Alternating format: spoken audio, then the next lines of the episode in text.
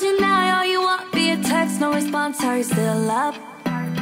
Still thinking of us? Can we make up?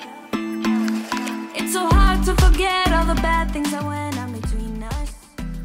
5月14日金曜日日常の毎日を記念日にそんなあなただけのウェイクアップレディオ本日もピオラジパーソナリティナビゲーターはさこたんですおはようございます。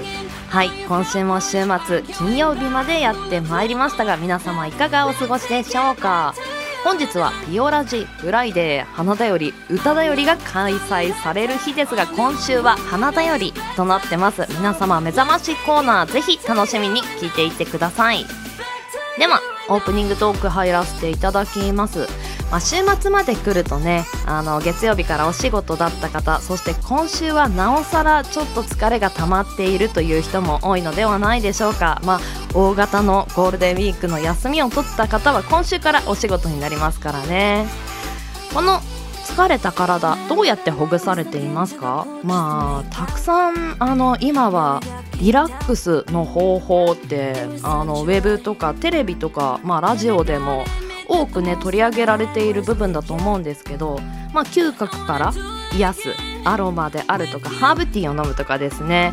あとはカフェインなんかも有効的ですね。コーヒーいいですよね。朝からとかね。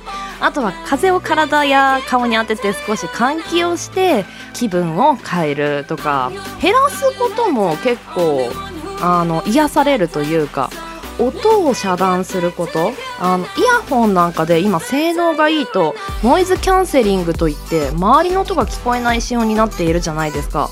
あれをしてあえて音を流さなくても周りの音を遮断するだけでも耳を休めれるという状態になるのでそういったのもおすすめなんですが今日はツボです。これ脳を活性化するツボなんですけれども手の親指の爪の先を爪の表面と後ろ側を掴んで指先で掴んで反対側の指で。でグッグッグッグッと20秒ほど押してみてください。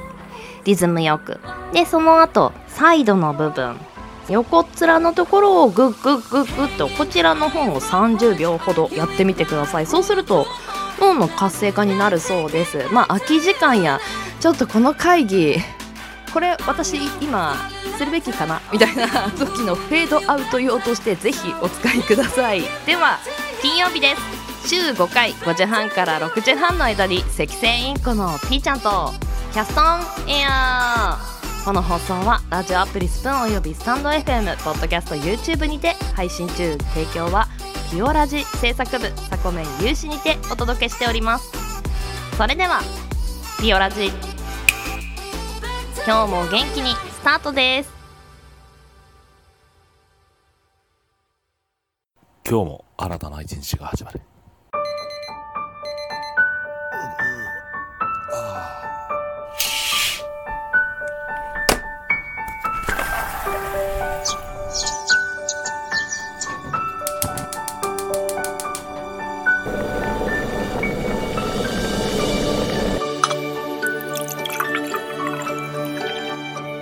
毎朝5時半から6時半の間に赤線インコのピーちゃんと。当たり前の毎日をかけがえのない日々に。ピオラジ。今日は何の日？月曜金曜担当のさこたんです。堂々とね。火曜日担当の地蔵です。2個も食べちゃいます。水曜日各週担当のきらこですつか投稿されたんです水曜日各週担当ヨッシーです。皆さんよろしくお願いしますね。木曜日各週担当のふみですあと1話だけ見たい木曜日各週担当のデウです僕は大好きですでは本日のアラカルトは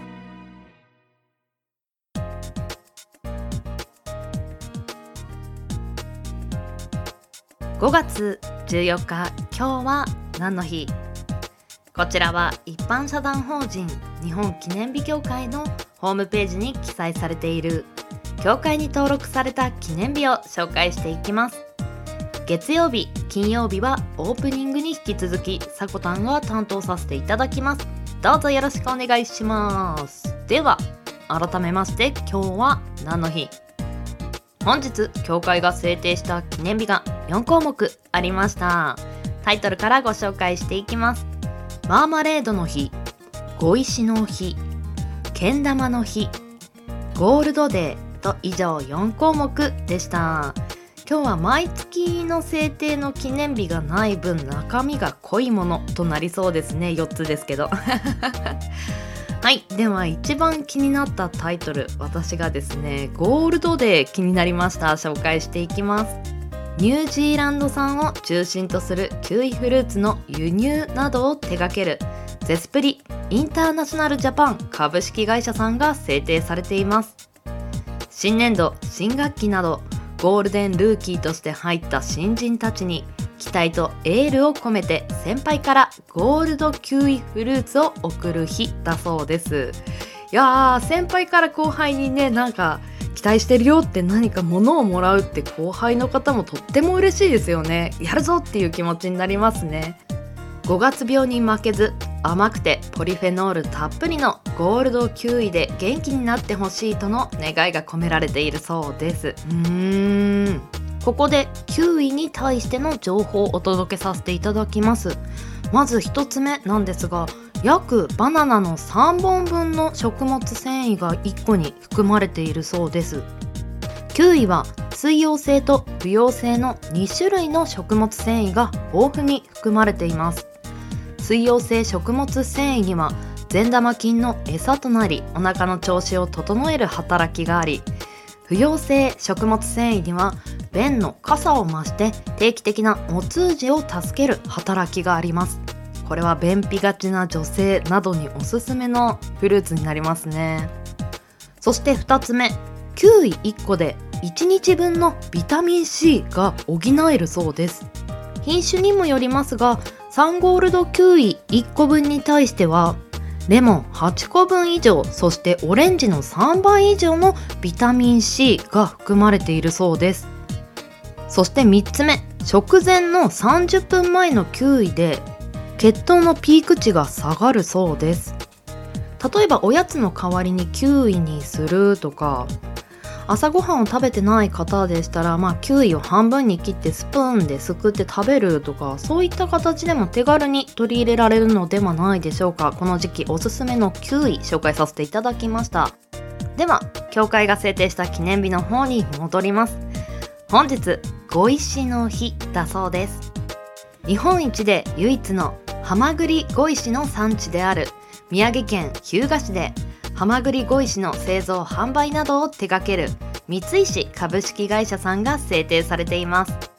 日向市と那智黒碁石の産地の三重県熊野市のパートナーシップ協定を結んだ後三石株式会社の創業100周年などを記念したもので碁石囲碁の文化の発展と復旧。技術の継承が目的です。日付は5と1と4で碁石と読む語呂合わせから本日5月14日に制定されていました。囲碁と碁石。囲碁ねやったことないんですよね。あのー、一番身近なところで言うと光の碁とかはもう15年以上前の漫画になりますかね。アニメ化もされたと思うんですけれどもまあそこでちょっと見たことあるかなぐらいなんですが面白そうですよね。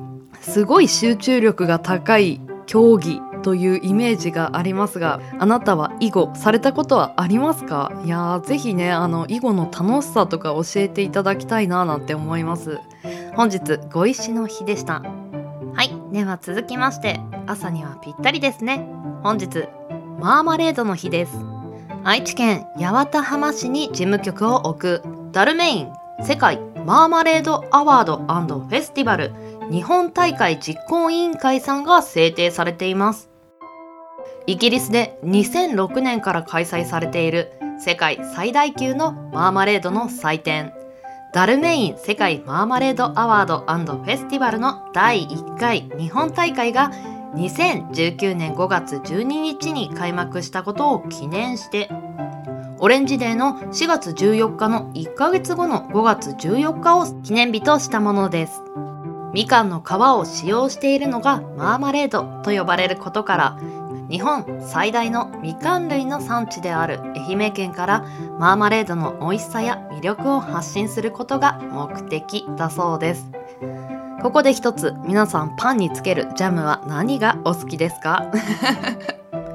ジャムって人それぞれ本当に好きなもの違うなと。まああれも好きこれも好きという方も地蔵さんあたりとかね。言いそうですけれども。私はやっぱり一番はいちごがちょっとね昔から大好きでいちごジャムは外せないんですがまあ2番手3番手にマーマレードは来るぐらい好きですね。美味しいですよね。そしてさっきの光の号からなんでしょうけどママレードボーイというね漫画やアニメのことをふと思い出してしまいました。ご存知の方いらっしゃいますか？結構ね人気な少女漫画だったので知ってる方も多いと思いますがね。はい。では本日最後。けん玉の日深掘り紹介していきます。けん玉の日。長野県松本市の一般社団法人グローバルけん玉ネットワークさんが制定されています。けん玉で世界をつなぐを合言葉にけん玉を国際的に復旧させることが目的です。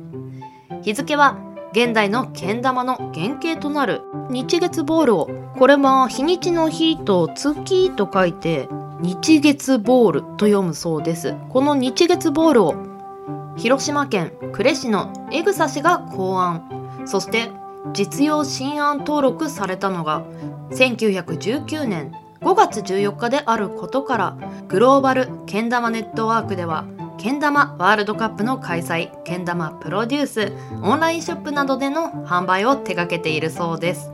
では深掘りしていきます。まずはこのけん玉の歴史から紐解いていきましょう。けん玉古くから馴染みがあって和のテイストにも感じるんですが実は起源は日本ではありませんでした。16世紀フランスの国王であるアンリ3世が遊んだことについて触れた記事が最古の文献とされています。世界各地に存在し英語のカップボールそしてフランス語ではビルボケなどと呼ばれているそうです。貴族や上流階級の家では象牙に彫刻を施したものが出回り高価なものとなっていたそうです。けん玉が最初は高価なものだったんですね。はあなんか価値観が違いますね今とね。そして日本へは1770年頃にオランダを通してフランスのけん玉かっこビルボケが伝わってきたそうです。で実はですね私もけん玉持っていて。いや持っているぐらいみんな持ってると思うんですけどあの YouTube とかで動画を見ながらちょっと練習したりもしてます。あの気分転換にちょうどいいんですよね。何かするってなって準備がたくさんあると私はちょっと億劫になってしまうのでけん玉だと部屋にポンって置いておいてなんかの弾みで取ってでポンポンやるみたいなそこまでうまくないんですがまあうまくなりたいちょっとはうまくなりたいんですけどガチガチにうまくなりたいわけでもないんですがまあ気晴らしの一つとして集中力もなんか上がりますし意外とこれいいなと個人的にハマってるのでまあそんなね高い金額のものでもないのでこれを聞いてちょっと試してみようという方おすすめしますよ。私もこの収録が終わったらけん玉やろっかななんて 思ってました。はいでは本日5月14日協会が制定した記念日4つ紹介させていただきました。CM 明けは第5回目の花だよりとなります。花屋さんお願いします。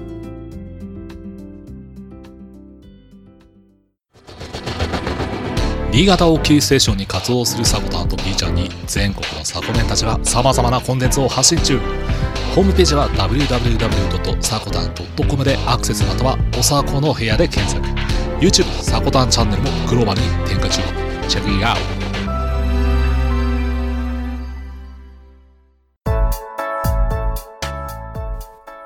ピオラジリスナーの皆さん、おはようございます。花のない花屋です。花だより第5回をお届けいたします。今回は、切り花についてお話しいたします。切り花とは、つぼみや咲き始めの花を枝や茎をつけたままの状態で切り取ったもののことです。聖花、生け花、消花などと呼ばれることもあります。花束やフラワーアレンジメントにして贈り物にしたり、花瓶などの花器に生けて飾ったり、日本では古くから仏壇や墓前に備えられたりもしていました。一番気軽に生活に花を取り入れることができるもの、それが切り花です。しかし、花業界の調べでは、この切り花を購入してくださっているのは、主に50代以上の女性の方々。生け花やフラワーアレンジメントのブームなどを経た世代で、花に馴染みがある方が多いからなんですね。反対に、現在の30代から40代の方々は、ほとんど、この切り花に触れる機会のないまま、大人になった方が多く、年間の切り花の購入量は50代以上の方々の1割にも満たないと言われています。SNS などの普及で、おしゃれに家で花を生けている方を見ることも多いと思います。それを見て、私もお花を飾ってみたいなと思っている方は、本当はたくさんいらっしゃるのではないでしょうか。しかし、どうすればいいのかわからない。花ってすぐ枯れちゃうよね。花って高いよね。といった知識がないがゆえの、いわゆる花離れが残念ながら進んでしまっているのが現状です。実際にアンケートなどでも何も知らないから何を質問してよいかわからない。花屋さんに行って見るだけなどができるのかどうか。花の値段がわからなくて不安。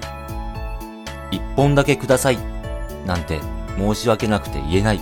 といった、そもそも花屋さんに行くことにハードルを高く感じている方も多いのではないでしょうか。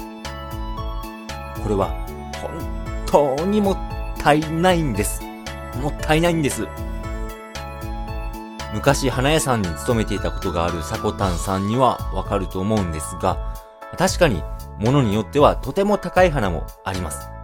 でも、とても買いやすい気軽な値段のものもあります。そして、一本ずつ購入していただくことも全然構わないんです。どんな形でもいいので、少し生活に花を取り入れてもらう。それによって、本当に心が豊かになることがあるんです。今回はお時間となってしまいましたので、第6回最終回の花だよりでは、気軽に花を飾っていただける方法などをいくつかご紹介したいなと思っています。なのでぜひ第6回の花だよりを楽しみにお待ちください。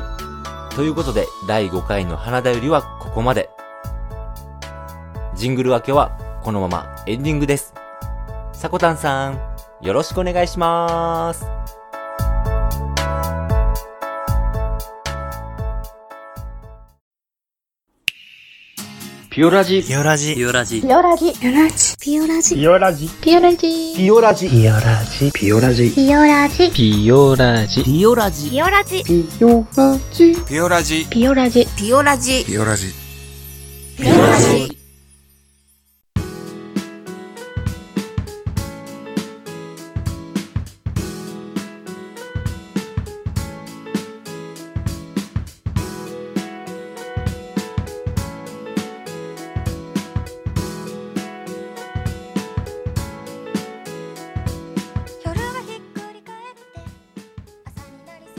本日もエンディングのお時間となりました。第5回目の花だよりいかがでしたでしょうか？